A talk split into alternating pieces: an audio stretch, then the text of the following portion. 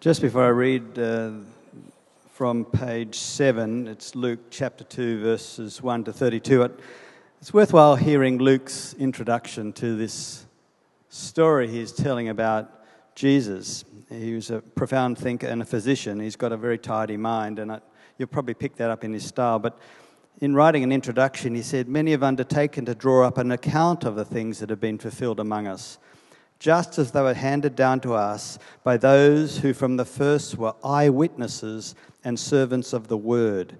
With this in mind, since I myself have carefully investigated everything from the beginning, I too decided to write an orderly account for you, most excellent Theophilus, so that you may know the certainty of the things you have been taught. So, starting from verse 1. In those days, Caesar Augustus issued a decree that a census should be taken of the entire Roman world. Well, this was the first census that, census that took place while Quirinius was governor of Syria, and everyone went to their own town to register. So Joseph also went up from the town of Nazareth in Galilee to Judea, to Bethlehem, the town of David, because he belonged to the house and line of David. He went there to register with Mary who was pledged to be married to him and was expecting a child. While they were there, the time came for the baby to be born, and she gave birth to her firstborn, a son. She wrapped him in cloths and placed him in a manger because there was no guest room available for them. And there were shepherds living out in the fields nearby, keeping watch over their flocks at night. An angel of the Lord appeared to them, and the glory of the Lord shone around them and they were terrified. But the angel said to them, Don't be afraid. I bring you good news that will cause great joy for all the people. Today in the town of David, a Savior has been born to you. He is the Messiah, the Lord. This will be a sign to you. You'll find a baby wrapped in clothes and lying in a manger. Suddenly, a great company of the heavenly host appeared with the angel, praising God and saying, Glory to God in the highest heaven and on earth peace to those whom his favor rests. When the angels had left them and gone into heaven, the shepherds said to one another, Let's go to Bethlehem to see this thing that has happened, which the Lord has told us about. So they hurried off and found Mary and Joseph and the baby who were lying in the manger. When they had seen him, they spread the word concerning what had been told them about this child. And all who heard it were amazed at what the shepherds said to them. But Mary treasured up all these things and pondered them in her heart. The shepherds returned, glorifying and praising God for all the things that they had heard and seen, which were just as they had been told. And on the eighth day, when it was time to circumcise the child, he was named Jesus, the name the angel had given him before he was conceived. And when the time came for the purification rites required by the law of Moses, Joseph and Mary took him to Jerusalem to present him to the Lord, as it is written in the law of the Lord. Every firstborn male is to be consecrated to the Lord, and to offer a sacrifice in keeping with what is said in the law of the Lord a pair of doves or two young pigeons. Now there was a man in Jerusalem called Simeon who was righteous and devout. He was waiting for the consolation of Israel, and the Holy Spirit was on him it had been revealed to him by the Holy Spirit that he would not die before he had seen the Lord's Messiah. Moved by the Spirit, he went into the temple courts. When the parents brought in the child Jesus to do for him what the custom of the Lord required, Simeon took him up in his arms and praised God, saying, Sovereign Lord, as you have promised, you may now dismiss your servant in peace. For my eyes have seen your salvation, which you have prepared in the sight of all nations a light for revelation to the Gentiles and the glory of your people Israel. This is the word of the Lord. Thank you, God. Thanks, Phil, and please do keep that passage open. I'm going to be referring to it uh, quite regularly throughout uh, what follows. Today, according to the Anglican liturgical calendar, uh, is the second Sunday in Advent. Or as Justin is wont to say, um, the board never lies, and you can see it up there. This morning I preached at the 8.30 service a traditional uh, prayer book service. Uh, and there was a, a, collect this morning that really touched my heart. And so I thought I'd pray that uh, in anticipation of opening up God's Word uh, with you this evening. Uh, the collect was for the second Sunday in Advent. And the language is a little bit arcane, uh, but the sentiments are timeless. Uh, so please pray with me as we prepare for opening up God's Word together. Blessed Lord, who hast cast all holy scriptures to be written for our learning, grant that we may in such wise hear them, read, mark, learn, and inwardly digest them, that by patience and comfort of thy holy word we may embrace and ever hold fast the blessed hope of everlasting life, which thou hast given us in our Saviour Jesus Christ. Amen. As we just established, uh, the season of Advent is upon us. And traditionally, this is a time of expectant waiting and preparation for the celebration of the birth of Jesus at Christmas, and also the return of Jesus at his second coming. And now, if you're not up with ancient terminology, well, Advent in Latin means coming. And the Latin word adventus, uh, in turn, is the translation of the Greek word parousia, uh, which is commonly used to refer to the second coming of Jesus. And so we have Advent, the first and second comings of Jesus. And in order to prepare our hearts and minds to celebrate the first coming of Jesus at Christmas time and to raise our vision to his second coming, uh, this Advent, as Justin's established at Churchill, we're turning to the memorable line from Isaac Watts' famous Christmas carol, Joy to the World. Uh, that line, let every heart prepare him room. That's a beautiful line. Let every heart prepare him room.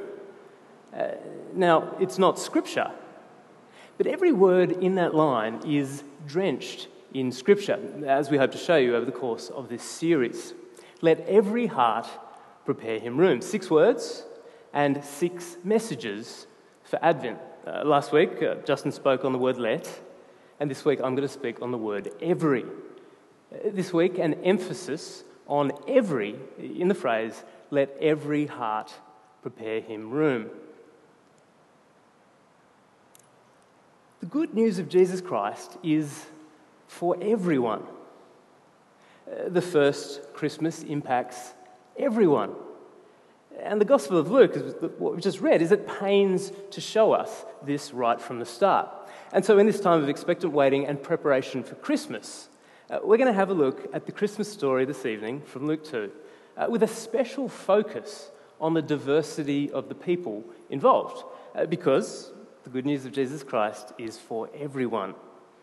Let every heart prepare him room. And you'll notice uh, at the passage uh, right there in front of you, first verse, uh, we begin with Caesar Augustus. And so that's where we'll begin too. I'll, I'll read it. Luke begins uh, In those days, Caesar Augustus issued a decree that a census should be taken of the entire Roman world. And so we have the story of the birth of Jesus beginning with one of the most important emperors in the history of the Roman Empire. Uh, perhaps, as some scholars suggest, the most powerful human being before the day Jesus was born, uh, given the size and unparalleled power of the Roman Empire. And so here's a little bit about the man. Uh, Caesar Augustus was a born fighter uh, who sort of clawed his way to power by defeating Antony and Cleopatra. And then, through his sort of considerable genius and force of personality, he gave the Roman Empire a solidness that would endure for centuries. He began all sorts of building programs, and he set up this massive system of centralized government uh, which regulated commerce and trade. He proceeded to strengthen uh, the military, and for his entire reign, Rome was at peace. Uh, with his leadership was born that famous period known as the Pax Romana, the Peace of Rome, where dissidents were made such an example of by the Roman military that an uneasy peace prevailed right throughout the empire for fear of brutal reprisal uh, crosses lining the highways, and the like. And in addition to all of this, Augustus did much to advance the culture of the Roman Empire. Uh, towards the end of his life, he said, I found Rome bricks and I made it marble. distinguishing himself as the greatest statesman of his time. Such, uh, in fact, was his success and power uh, that Augustus's reign is remembered as the period in which religious worship of the Roman emperor took hold, as Dominus et Deus, uh, Lord and God. And yet, in today's passage, we see the most powerful emperor in ancient Rome acting out the decree of God. You see, long before Caesar's decree that Joseph and Mary travelled to Bethlehem, God had issued a decree through the prophet Micah. I'll read it, Micah 2. You, but you, Bethlehem Ephrathah, uh, though you are small among the clans of Judah, out of you will come for me one who will be ruler over Israel, whose origins are from old, from ancient times. He will stand and shepherd his flock in the strength of the Lord, in the majesty of the name of the Lord his God, and they will live securely for then his greatness will reach to the ends of the earth. That's Micah 2. And so, God uses perhaps the most powerful human being ever to walk the earth before Jesus to orchestrate the birth of one far more powerful than he. Let every heart prepare him room. God uses Israel's oppressor the most powerful man on earth to unwittingly orchestrate the birth of the Messiah, God's anointed king, whose kingdom, unlike Augustus's, or in fact any other earthly kingdom, will never end. The young couple, however, uh, that Luke introduces to us next couldn't be more different to Caesar. Their names are Joseph and Mary, a village carpenter, and a pregnant teenager from Nazareth, a tiny town in the middle of nowhere. Uh, they've travelled over 100 kilometres, most likely on foot, to Joseph's ancestral home to register for Caesar Augustus's poll tax, a tax deeply resented by the populace and seen as a badge of slavery. And it's been an arduous and difficult, a really hard journey. Imagine walking, or perhaps riding a donkey, uh, for more than 100 kilometres when you're pregnant and near full term. And this isn't even to speak of the raised eyebrows and the closed doors that would have greeted an unmarried and pregnant couple travelling together in the culture of the day. And all of this so that you can pay taxes to Caesar Augustus, who's recently taken on the blasphemous title, an abomination to Jewish people, Dominus et Deus, Lord and God. Let's pick up the story of this young peasant couple uh, from verse 5 in the passage in front of us. Uh, Joseph went there to register with Mary, who was pledged to be married to him and was expecting a child. Uh, while they were there, the time came for the baby to be born, and she gave birth to her firstborn, a son. Uh, she wrapped him in cloths and placed him in a manger because there was no guest room available for them. And with these very brief words, Luke announces the most significant birth in the history of humanity. And as Justin mentioned last week, uh, right away our minds run to children's stories of Mary and Joseph's late night arrival in Bethlehem, a bustling inn packed to the rafters, a heartless or, or perhaps kindly uh, innkeeper who consigns a woman in the late stages of pregnancy to the stables to give birth.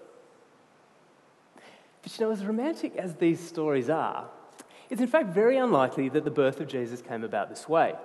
In fact, if we look closely there at our text, uh, verse 6, uh, we see that while they were there, the time came for the baby to be born, uh, meaning that Mary and Joseph were likely in Bethlehem for some time before Jesus was born. And when you think about it, it's sort of rather unlikely that they would have left that 100 kilometre plus journey uh, to the last minute and risk giving birth along the way.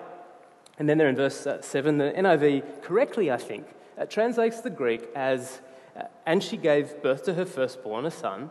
She wrapped him in cloths and placed him in a manger because there was no guest room available for them.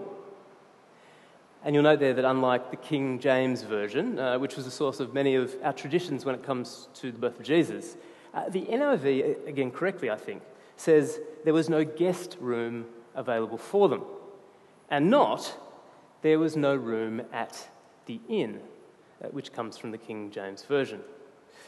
In fact, later on in Luke's Gospel, the Greek word for inn is used, but here the word's different. referring instead to the guest room of a house. And you know, Luke's description fits the archaeological record. Uh, the footprint of a typical first century Palestinian dwelling was, was this big long rectangle, uh, divided by two walls into three spaces. Uh, there was a large central room uh, with a stable for animals on one end, and then a guest room on the other. And all three rooms would normally have separate entrances. Uh, and the, the guest room uh, was separated from the central room by a big, tall, solid wall, uh, and then the stable separated by a half wall, allowing the family to feed the animals without going outdoors. And by the way, scholars have also pointed out that given what we know of first century Mediterranean hospitality, uh, on arriving in Bethlehem, Joseph could have simply announced, I am Joseph, son of Heli, son of Matthat, son of Levi, and most homes in that town would have been opened to him. Mary and Joseph weren't turned away from an inn and forced to make do in a stable. Uh, far more likely, they were taken in by distant relatives who lived in a modest first century dwelling that was overcrowded due to the census. Now, other guests uh, took precedence over Mary and Joseph, who then either slept in that fa- with the family in the central room or in the adjacent uh, stables, uh, the animals most likely having been moved to a pen outdoors. But the point remains the God of the universe steps down to become one of us and is born in a stable. The King of Kings and Lord of Lords rests his head not in a palace like Caesar Augustus, but in the feeding trough of an animal. The hands that flung stars into space can barely grip their mother's finger. The eyes that witnessed the birth of the cosmos blink newly against the light. The Word of God become flesh is unable to speak a word. The one who moments before sat at the right hand of God in heaven is plunged into a huddle of animals, his head resting where cattle have fed. And the world is changed forever. Fully human, God comes down. He is one of us. He comes to the least of us so he can relate to the most of us in order to die for us as the servant of all. Let every heart prepare him room. From the most powerful man in ancient times uh, to a humble couple from a deadbeat town. And next, in our passage, it's angels and shepherds. And singing uh, which, by the way, is a, feature of the beginning of Luke's Gospel. In chapter 1, Mary and then Zechariah sing. And soon in our passage, Simeon will sing. And right now, uh, in the text we're about to look at, a whole company of angels is about to burst into songs of praise uh, to God in the night sky over a little town called Bethlehem. Uh, Luke introduces the birth of Jesus and the fulfillment of all of God's promises in the Old Testament in him with songs of loudest praise, sung by common people and angels, two common people. They sing about one born poor, a commoner like the rest of us, through whom billions would one day become rich. Let every heart. In Luke 2, uh, angels sing to shepherds of all people. But why not? In Luke's gospel so far, we've seen God at work almost exclusively in the lives of ordinary people. An elderly couple in Luke 1, a, a teenage girl, a, a carpenter from the wrong side of the tracks, and now low paid workers from the rough end of town working a night shift.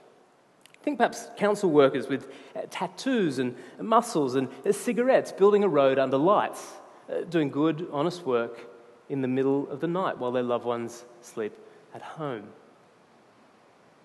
or perhaps two miles outside of Bethlehem, um, in what's become known as the shepherd's field. Uh, shepherds are keeping watch over their flocks, protecting them from wild animals and robbers. And as I've just begun to say then, um, theirs was a, a, poor man's profession. In fact, according to early Jewish writings, uh, in the ancient world, shepherds were despised. Uh, you see that their, their nomadic lifestyle meant that they were separated from human communities and culture for long periods of time. They couldn't, for example, go to synagogue. Uh, much like gypsies then, uh, suspicion and distrust grew around them. In fact, you'd just soon socialise with lepers and tax collectors uh, as you would with shepherds. And yet it was to them that an angel of the Lord chose to appear. And not just one angel, but a whole heavenly host. Get a bit of historical context here. In ancient times, the birth of an emperor was celebrated by poets, bards, and court orators inside palace walls. Well, Jesus' birth is celebrated by angels, uh, not in palace halls, but in open fields, and not before lords, but before shepherds. And once more, just as Isaiah had prophesied, good news is proclaimed to the poor. Because the gospel of Jesus Christ is as much for the poor as it is for Caesar in his palace, or for a peasant couple from Galilee, or for everyone and anyone in between. Let every heart prepare him room. Either way, back into our text there, verse 9 a warrior messenger from God appears to them. Uh, verses 9 to 11. And the glory of the Lord shone around them, and they were terrified. But the angel said to them, Do not be afraid. I bring you good news that will cause great joy for all the people. Today, in the town of David, a Saviour has been born to you. He is the Messiah, the Lord. Well, as you can imagine, they're, they're terrified. but the angel's words bring, well, they begin to bring some measure of comfort, uh, which is just as well because a moment later the dark night sky is ablaze with glory. Uh, 13. Suddenly a great company of heavenly hosts appeared with the angel, praising God and saying, Glory to God in the highest heaven, and on earth peace to those on whom his favour rests. We Imagine shepherds their night eyes are almost blinded as, as darkness turns to blinding light. And a great company of heavenly host appears. And by the way, I don't know if you've noticed, but these are military terms uh, company and host. Uh, the sky is filled with a great army of God's warrior messengers, here not to bring war, but to announce the Prince of Peace. The army is huge, regimented and marshalled for praise and the purposes of God. Uh, deployed this time not for war, but for peace. Milton uh, imagined uh, the scene. He imagined them lined up in ranks outshining the stars, and he wrote these words. He wrote, The helmed cherubim and sworded seraphim in glittering ranks with wings displayed, the stars with deep amaze stand fixed in steadfast gaze. In the Old Testament, Job tells us that at the creation of the world, the morning stars sang together and all the angels shouted for joy. Well, now the angels once more join their voices at the greatest creation of all the incarnation and birth of Jesus Christ, the Saviour of the world. Uh, Isaac Watts joins their chorus Let every heart prepare him room and the shepherd's fear and deep reverence of God it gives way, as it, as it always does, to obedience and faith. Uh, verse 15 and 16. Let's go to Bethlehem and see this thing that has happened, uh, which the Lord has told us about. Uh, so they hurried off and found Mary and Joseph and the baby who was lying in the manger. And as we just read there, they didn't just obey. Our text says they hurried to do so. And so we imagine them running, uh, leaping over low Judean fences, checking stable after stable, humble dwelling after humble dwelling, looking in animal slop after animal slop, until finally finding the Saviour of the universe in the feeding trough of an animal, under the watchful care of a village carpenter and a presumably very washed out looking teenage girl. The night sky filled with an army of boisterous angels and a feeding trough. What a powerful and unthinkable sign. So impossibly and divinely incongruous, signaling the arrival of one who would later teach of the first becoming last and the last becoming first and the greatest amongst us becoming the servant of all.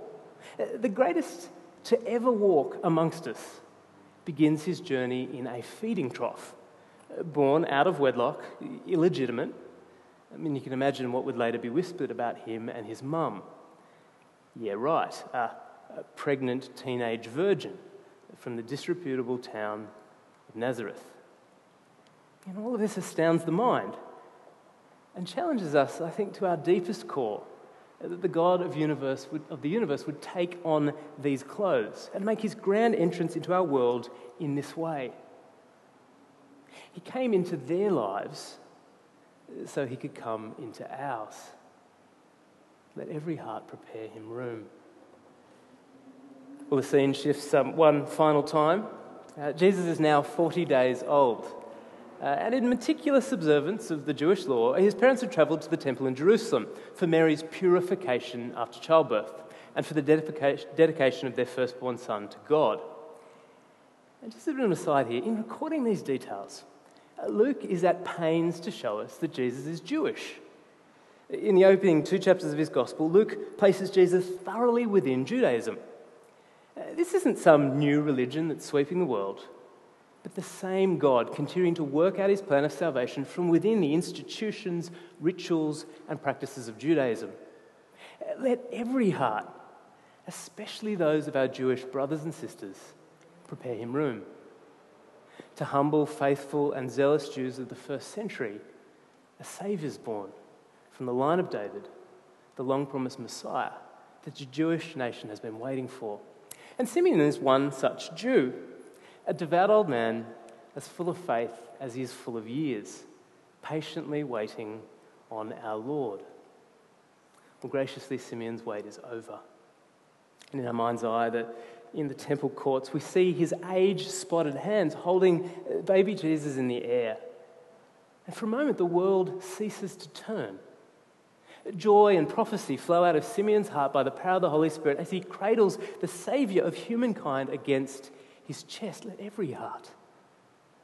Uh, Simeon, like so many faithful Jews down throughout the centuries, never even for one moment gave up trusting and looking and waiting for the consolation, the word in our text, uh, which, by the way, means the deep comfort and renewal of Israel, uh, the coming of the Messiah, in whom all of God's ancient promises to his people would be fulfilled.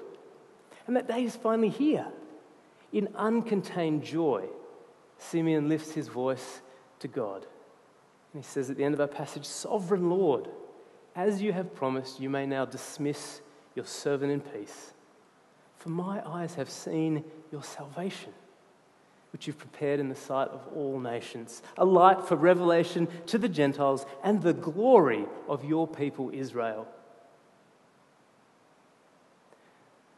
All the promises of God will find their yes and amen in the baby that Simeon holds in his arms. Uh, promises for Jewish people, for Gentiles, uh, people from all the nations. In other words, promises for every heart. All of God's promises find their yes in this baby, and Simeon knows it. A kingdom that will never end, 2 Samuel 7. Uh, every nation on earth blessed through him, Genesis 12.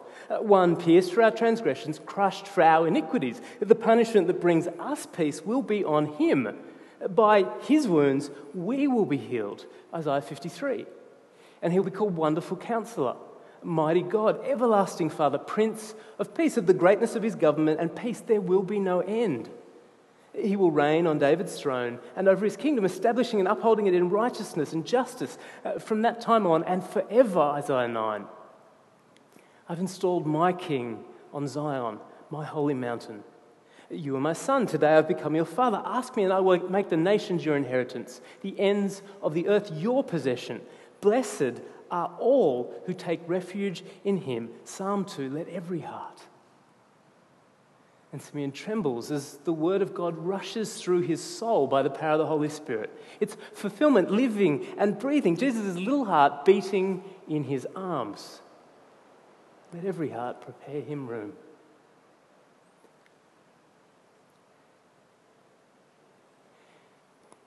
The greatest statesman of ancient times, a peasant couple from the wrong side of the tracks, a military company of the most powerful supernatural beings in the universe, uh, working class men of ill repute. and a frail old man as full of faith as he is full of years, representing the Jewish nation, and praising God for the one who brings salvation to people from all the nations. Luke's point in this diversity let every heart prepare him room. Message of Christmas is that the gospel of Jesus is for everyone. There's no greater need, there's no greater reality, and there's no greater message than that the Son of God came into the world to save sinners like you and me. And so prepare room in your heart this Advent season for Jesus. Uh, treasure him up in your heart like Mary. Uh, bring the good news of his birth to our world like those angels. Obey him with eagerness like those shepherds. Sing praises to him with the whole of your life until you're old and full of years like Simeon. Uh, praises like this one Joy to the world the Lord is come. Let earth receive her King.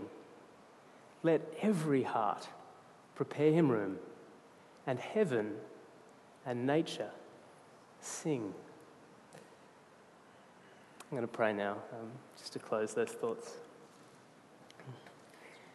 Dear Heavenly Father, we pray uh, for this Advent season.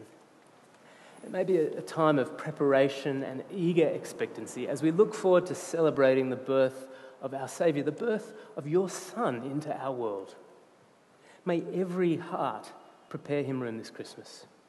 And during this festive season, may our vision be raised to the day that Jesus will return, filling every moment with newfound significance and great, great joy. And it's in Jesus' name that we pray these things. Amen.